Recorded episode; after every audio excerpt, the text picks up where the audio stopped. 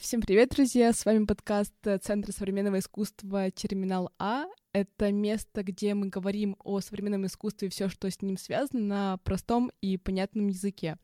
В первом выпуске мы пообщаемся с Полиной Кардымон. Майя, представь, пожалуйста, Полину. Полина Кардымон — это режиссер, сценарист, перформер, художница и автор нашей новой выставки «Архив хрупкого искусства». А также Майк Ковальски — это сооснователь центра «Терминал А» и куратор. В первом выпуске мы пообщаемся о перформансах, собственно, о выставке архива хрупкого искусства и вообще о творческом становлении Полины. Всем приятного просмотра. Наверное, с чего хочется начать, сказать, что у нас с конца января проходит выставка в Центре современного искусства «Терминал» «Архив хрупкого искусства» Полины Кардымон. И, наверное, хочется спросить, с чего вообще все начиналось? И вообще, что такое архив хрупкого искусства? Ох, архив хрупкого искусства — это, по сути, ну, если очень грубо говоря, такая моя коллекция работ художников, разных объектов, холстов, графики, тканевых работ, керамики. Это все такой набор работ, которые мне подарили друзья-художники. И дарили в течение, ну, вот нескольких лет, по сей день.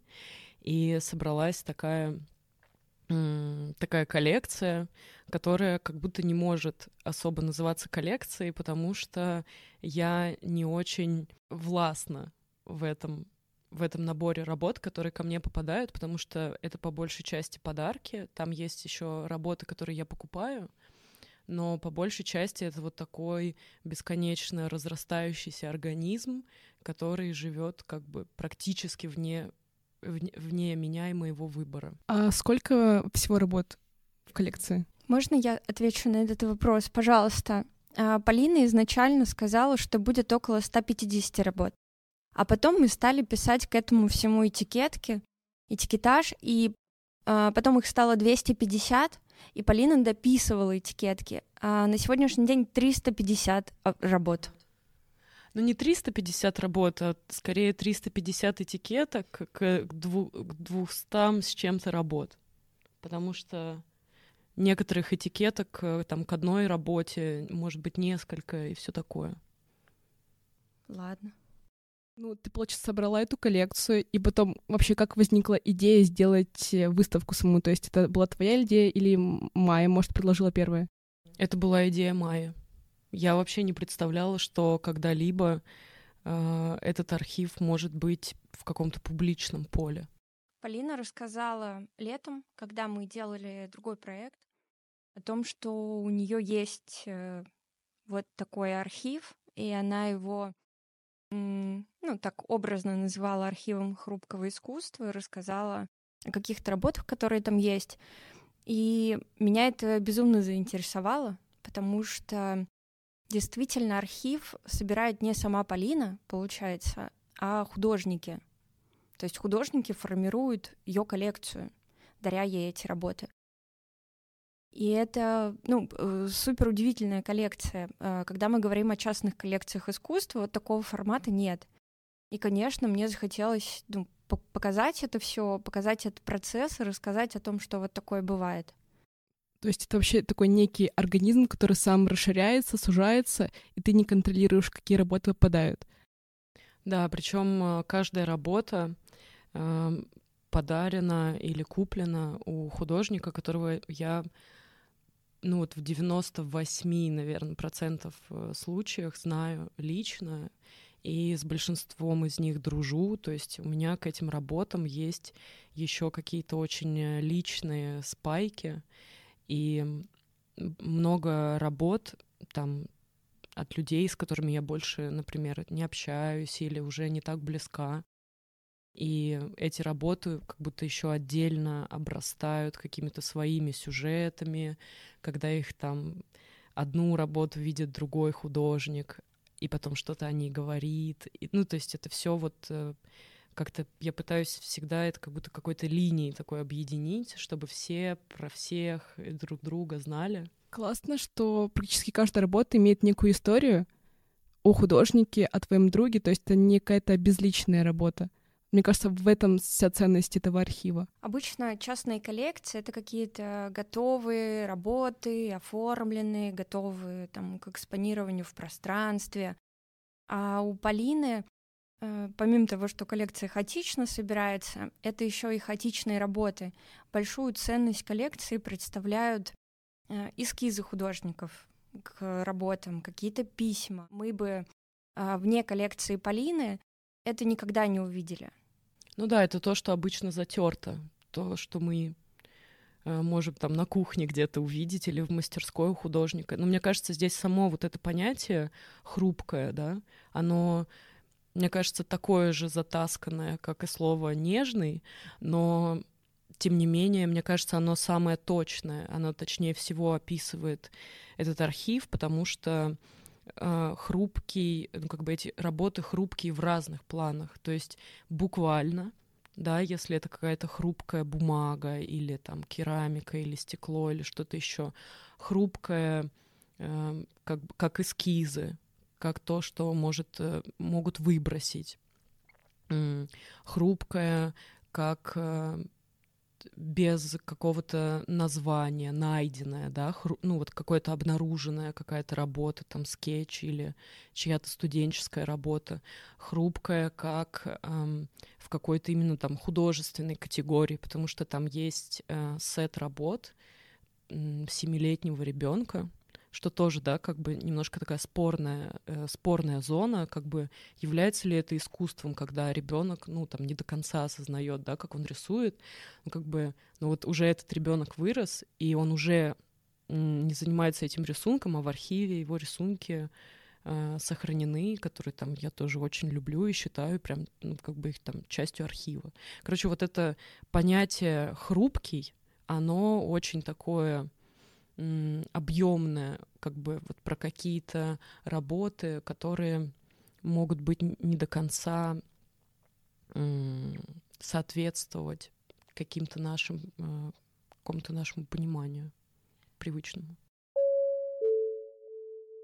Скажи, пожалуйста, то есть коллекции формируются самими художниками? Они приносят работы, ты вносишь их в архив. Были ли моменты, когда ты отказывала э, от э, внедрения работы в архив? По причине любой, там, неприязни, грубо говоря, к другу, либо не нравится работа, либо уже чересчур много, что негде хранить. Вот у меня были какие-то ситуации, где я не то что отказывала, но есть какие-то работы в Новосибирске, которые, причем там, я очень люблю, они там висят в новосибирской квартире, но они не являются частью архива, например. Я сейчас хочу озвучить одну мысль. Она, ну, такая грустная и жесткая, но, мне кажется, она очень э, отражает весь этот художественный процесс, что э, любой архив искусства у художника всегда конечен.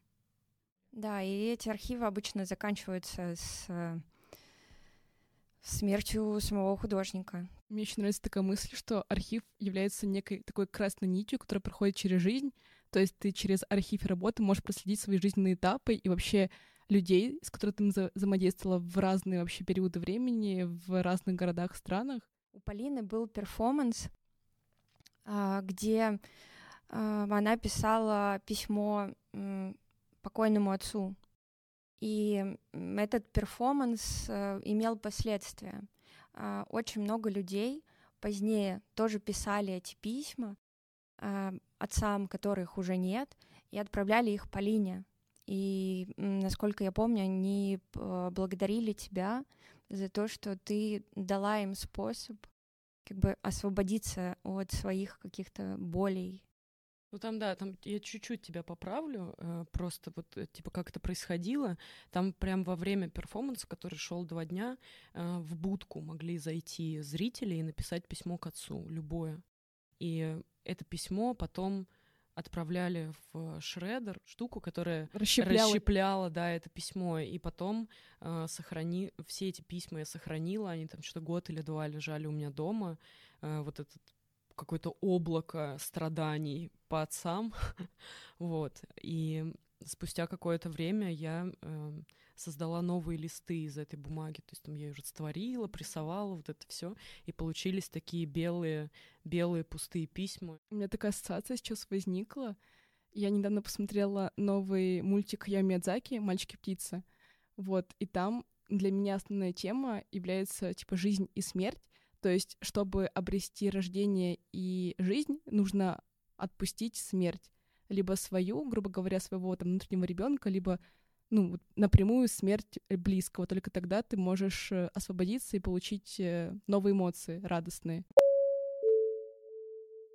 Мы сейчас заговорили о перформансах, и хочется узнать о начале вообще твоего пути, почему ты вообще поступила в театральный университет, и почему именно режиссура, а не актерский? Я изначально хотела поступать на актерский факультет и мечтала быть актрисой там с какого-то времени. И потом в школе на тестах по профориентации меня вызвала психолог в кабинет и говорит: «Полина, тебе ни в коем случае нельзя в актерскую профессию, потому что у тебя такой тип характера, что тебе будет там плохо». Я в слезы, я говорю: «А что же мне тогда делать?» Он говорит: «Тебе нужно быть режиссером». А для меня режиссер — это просто какой-то э, страшный дед, который просто на всех орет с животом гигантским. И я думаю: какой режиссер? Короче, я хлопнула дверью, сказала: «Я приглашу вас на свой спектакль э, в театр «Глобус», в котором я тогда хотела э, работать». И потом я совершенно случайно как будто поступила на режиссерский, я и на актерском прошла, и на режиссерском прошла, и потом э, стоял выбор, я думаю: нет, ладно, наверное, все-таки на режиссуру, там как будто больше вот этой маневренности есть. Э, и в итоге мой первый дипломный спектакль был в «Глобусе», но как режиссера. Я не позвала э, психолога, у меня вообще как-то вот я уехала из того места, где я жила, и как-то мало со всеми взаимодействовала, но вот история такая, странная, случайная почти, но в то же время как будто очень точная, правильная для меня. Хочется ли тебе иногда что-нибудь такое сделать свойственное актрисам? Ну да, но мне кажется, я бы спорила с режиссером, конечно. Поэтому, поэтому я выступаю, ну, как, как перформер. Это же тоже как своего рода, ну да, публичное, публичное какое-то действие, ты там не сидишь за, за кулисой или там в реп-зале, ты тоже выступаешь как актор, вот. Поэтому, мне кажется, я как-то реализую вот в этом с, свои... актерские какие-то да, мечты. Да, актерские э, амбицушки. Штучки. Штучки. Ты вообще из Новосибирска, и вот мне интересно, как культурный код города влияет на твое творчество. Мне кажется, каждый город влияет на людей, особенно на творчество их. Как оно проявилось у тебя? Из-за того, что Новосибирск — транзитный город, там все ускользает от тебя без конца. Ну, то есть вот все как-то проехали, проехали, проехали. Ты как будто не можешь, ты как будто не можешь там заземлиться, не можешь а, вглубь копать, потому что потому что это все куда-то вот куда-то растворяется. А в чем это проявляется? В общении с людьми, в каких-то творческих объединениях, вообще вот в работе? Вообще, да, в, в объединениях, в проектах. Даже если есть какие-то огромные, крутые проекты, которые зарождаются в Новосибирске, там театральные, современного искусства, фестивали, это все равно как-то очень быстро, даже если публика счастлива и хочет еще, это все равно почему-то как-то затирается, вот как-то, как-то размывается, растворяется без конца. То есть куда-то вот какие-то топи такие.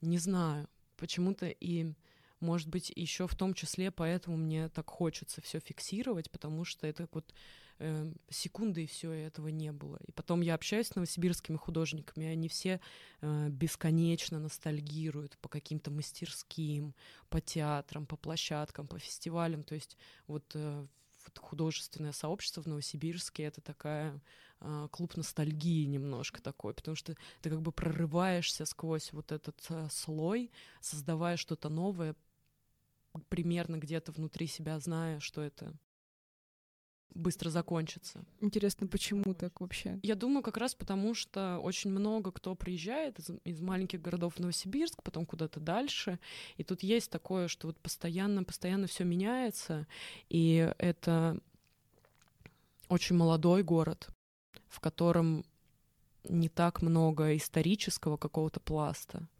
И поэтому там все вот в каких-то таких новых домах, ты не чувствуешь как будто какой-то опоры в Новосибирске. Хотя я очень, я очень люблю Новосибирск. После выпуска в институте практически все время, кроме там последнего года, находилась в Новосибирске, и только вот там уехала в Узбекистан и теперь живу в Москве. Но до этого для меня было принципиально важно, что я именно новосибирская художница, потому что э, в Новосибирске сложно как-то. Я растрогана. Это так важно и, и ценно понимать вообще, что у тебя есть э, вот эта вот отправная точка, есть какое-то свое начало, которое независимо от твоих каких-то перемещений, оно все равно в тебе.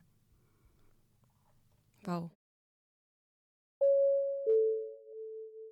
Есть краткий блиц-опрос для театрального режиссера. Так. Я готовила сюрпризы для подкаста. Первый вопрос: как режиссеру повлиять на актера или актрису, которая или который не хочет делать э, то, что тебе нужно? Майя, вот ты знаешь, я, кстати, уже давно не сталкивалась с артистами, которые не хотят э, делать то, что я им предлагаю, потому что мы обычно все вместе сочиняем спектакли. И там есть такое, что... Ну, то есть нет такого, что вот есть режиссер, э, который говорит, как им всем существовать. Нет и жи... иерархии. Как ну это... да, но для меня это тоже очень важно, потому что у меня большая команда, театральная, внутри которой я работаю, и также я набираю артистов, которые должны быть в полном адеквате. Ну, но если да. такое происходит, то, конечно, нужно понять, из-за чего он так себя ведет. И чаще всего нужно сказать ему что-то точно приятное для него. Потому что вот эти сомнения, которые его терзают, это значит, что он не уверенно себя в чем-то чувствует и сразу отметает, что это бред.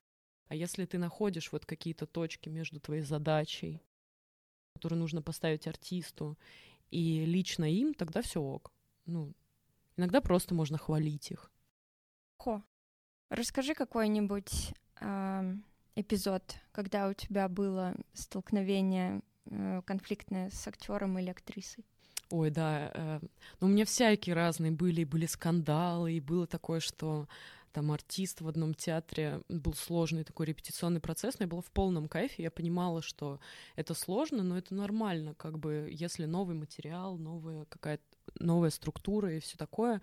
Да, бывало такое, что там артист мог меня просто вот так затолкать в свою гримерку, просто кричать на меня, что он ничего не понимает, что это просто какой-то идиотизм. У меня обычно еще там, ну, такие точки на лице там где-то, и он прям: «Эти твои точки!» Вот. Но главное, как-то, не знаю, ну, они горячие люди просто сами по себе. Ну ладно, ну было такое, да, что мы репетировали спектакль, и один артист вот сразу, вот он ушел просто в отказ, ему нужен был какой-то мега-разбор от меня, там, произведение, и вот он прям гундел, гундел, гундел, там, день, два, три, вот он прям воет и воет, воет, воет. Он же еще всех провоцирует, да, тоже как бы в этот момент сомневаться во мне. И кто-то... с более каким-то таким податливым характером даже на это поддавались, и потом в какой-то момент у него что-то опять не получается, опять не получается, и мы просто берем паузу, и я десять минут говорю о том, какой этот артист, который стоит передо мной, красивый, талантливый, просто невероятный, и как он вообще может выносить мне мозг, если я вижу, что он все понимает. Ему просто как будто внимания вот этого не хватало в, в коллективе. И я как бы на десять минут просто разразилась тирадой об этом артисте, и все было хорошо потом. То есть можно сказать, что профессия режиссера близка к, вообще к психологу, как будто бы. Ну, это некий такой медиатор, связующее звено, наверное.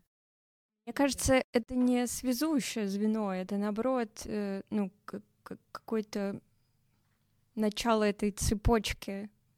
Ну, по-разному, да, у всех по-разному. Типа, все работают по-разному, потому что иногда бывает режиссер, который просто приходит, репетирует и уходит. То есть, который заранее знает, что ему нужно, который не углубляется как-то особо в артистов. А есть, да, ну, разные все, реально. Мне кажется, стоит уточнить вообще, что такое перформансы. Для многих непонятно вообще, что это, и чем они отличаются от театральных постановок. Перформанс — это... Мне, ну, тоже мне сложно объяснить, потому что у каждого какое-то свое понимание вообще у людей, которые занимаются перформансами, э, потому что они все исследуют какие-то разные темы, направления, используют разные медиумы для этого. Но в моем понимании перформанс — это то э, действие, ш, ну, не, происходящее во времени, которое тебя целиком меняет. Обязательно должно поменять? Обязательно. Иначе это театр. Для меня. Ну, то есть мне так кажется. Мне кажется, что перформанс — это искусство, которое напрямую связано с реальностью. С здесь и сейчас. Вот я прям здесь, прямо сейчас, не там, не намалёванная какая-то, а вот я э, жалкая, несчастная, тоскливая. И, ну, как бы, но я это не, я это не скрываю, да, то есть я не пытаюсь быть лучше, чем я есть. И внутри этого я уже веду какое-то, да, там, свое э, изыскание. Как ограничить, допустим, вот современный театр и перформанс? Потому что перформанс, мне кажется, сейчас уже вплотную вошел в современный театр, то есть уже настолько все размыто, что это невозможно да, это но конкретно мне это, обозначить. Мне это нравится. Просто еще в перформансе, как бы отличие перформанса от театра в том, что в театре мы видим конечный результат. Это правда, ну, мы не видим кухню, мы не видим вот эти скандалы, репетиции, прогоны, цеха, бегают, настраивают свет. Ник, не, все приходят на готовый продукт. А перформанс — это то, э, как бы, что создается вот прям у тебя на глазах, нет никакого... Это, ну да, для меня, потому что есть другие перформансы, да, такие как бы более театрализованные, которые репетируются тоже в том числе. А я продолжу рубрику «Блиц-опрос» к театральному режиссеру. Полина. Майя.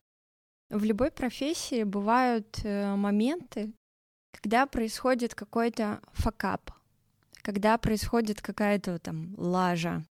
И в моей рабочей практике у меня есть целый список просто любимых каких-то ошибок, каких-то ситуаций, и я вообще с радостью о них рассказываю каждый раз, потому что это супер весело.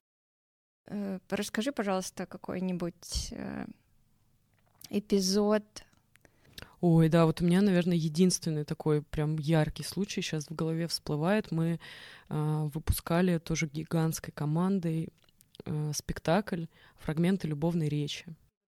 Э, это сложный, трудный, очень такой замороченный спектакль э, по тексту постструктуралиста. И, в общем, мы приехали из Новосибирска, там вот в те... с театром «Глобус», приехали в Москву, э, в ШДИ. А это тоже такое легендарное место, в которое я мечтала попасть, и тем более вот мой спектакль в ШДИ, вау. Что такое ШДИ? Я не очень помню, как это расшифровывается, но это такое место в Москве, театр, который построен, спроектирован художником театральным. И это, по-моему, не, ну, как бы больше нет таких прецедентов вообще, потому что там все сделано для театра, реально для артистов, и там еще это такое пространство, оно вот необычное какое-то, а там везде вот там как бы есть еще такая философия прозрачности в этом помещении. То есть там прозрачные гримерки, прозрачные как бы стены. Очень прикольно. То есть это, это архитектурно и смысловое. Там Крымов очень э, долго работал, делал свои спектакли э, с Каменьковичем вроде. И не вроде, а точно, да. А то мне скажут потом. А, вот. И мы, значит, приезжаем туда, а там э, все спектакль слушают в наушниках. И артисты безмолвно как бы открывают рот под э, слова, которые, которые звучат в наушниках. И то есть если ты снимаешь наушники, у тебя полная тишина, надеваешь, а там просто драма вообще, типа... А, и что-то реально вышло из-под контроля. Мы сидим на каком-то вот этом балкончике. Я, э, драматург Егор Зайцев, художник Денис Сазонов. И мы в какой-то момент понимаем, что происходит просто какой-то кошмар. То есть вместо, вместо жанра, который мы определили, который тоже был очень так тонко соткан за полтора месяца репетиции, очень сложно э, как бы утрамбован в тело артиста, Там вдруг, начи... Там вдруг началось что-то такое пошлое, грубое для нас вообще. Ну, то есть, видимо, от стресса артисты зажались, и началось что-то... То есть там одна артистка начала, ну, вот вместо каких-то это, начала рычать, мы сидим просто вцепились друг в друга. А в это время у зрителей наушников совершенно другое играет. Не, у них там... Ну да, да, там как бы они могут издавать звуки, но просто там было так много звуков, и так они играли, так играли. И мы просто сидим, мы все друг в друга вцепились. Егор говорит, я вообще ничего не понимал, я просто не мог вообще воспринимать ничего. Я сижу, я в какой-то момент аж ушла, меня вот так, я наворачиваю круги, а, я, а ты ничего сделать не можешь. Там люди начинают уходить из зала. Но мне кажется, это факап абсолютный. Я была в ужасе. Я, мне, мне казалось, я посидела реально вот в, то, в тот момент. Ну, ты ничего не сможешь сделать. Ну, как ну, это да. Живой процесс. Это же кино, да, ты снимаешь кино дублями, ты находишь, да, какое-то четкое, точное выражение. А театр, он живой, он постоянно... Вот артист пришел в каком настроении, вот как он приехал, в какой отель он заехал mm-hmm. на этих гастролях. Это все очень важно. Правда, это очень важно. Для тебя это, ну, твои будни, это твоя жизнь, тебе кажется это все очень... Обыденным. Ну, да, обыденным, очевидным, а для нас это вообще какой-то новый мир. Мы даже и представить себе такого не могли. Хотелось, наверное, еще спросить завершающее про перформансы. Твой перформанс «Кромыслие». Расскажи просто подробнее, и я знаю, что он в двадцать третьем году получил «Золотую маску» в разделе «Эксперименты». «Кромыслие» — это такой проект, перформативный, аудиальный перформанс, в котором э, участвуют четыре, четыре артистки из разных новосибирских театров. Э, и схема, как бы структура перформанса очень простая. Сидят четыре девочки, позади них экран, и идут слайды от меня, и уже там потом... Они шли от драматурга Егора Зайцева, вот, в котором девочки в течение там, сорок пять минут артистки поют традиционные какие-то обрядовые русские песни из разных регионов страны.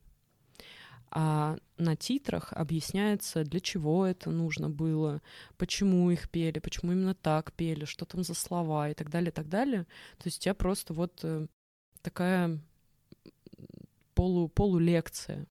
То есть это исследование России, грубо Нет, говоря? Это, Нет, это какое-то исследование э, не России, а вот этого народного звучания. Мне очень нравится вообще вот как бы любое народное звучание, любой э, там, страны, э, но вот именно вот это как бы народное звучание русское, оно, его как будто ты не можешь нигде послушать особо. У тебя либо клюква какая-то перегидрольная, там вот с эти, они все там намалёванные, mm-hmm. какие-то там в этих сарафанах, очень... Чрезмерная театральность счастливые, такая. Счастливые, да. А, как бы, а ну, вот в традиции, э, оказывается, на самом деле там очень много такого, э, такого слоя, который не выходит в публичное, да, или какое-то закрепленное, то, о чем мы не знаем, но все равно, то есть вот это звучало, очень хотелось послушать эти песни. Вот так. И мы сделали аж три части, потому что мы, мы брали разные темы. Там первая какая-то более общая, которая погружает тебя просто в контекст.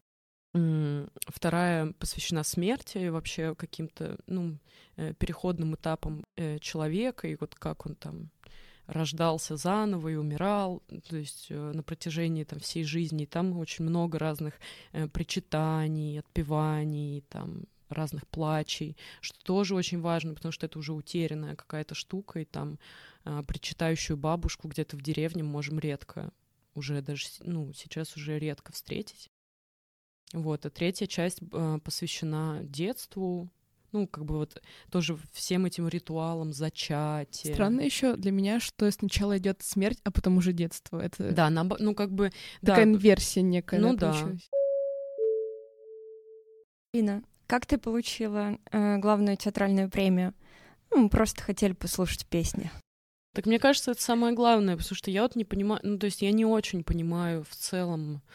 Э, премии.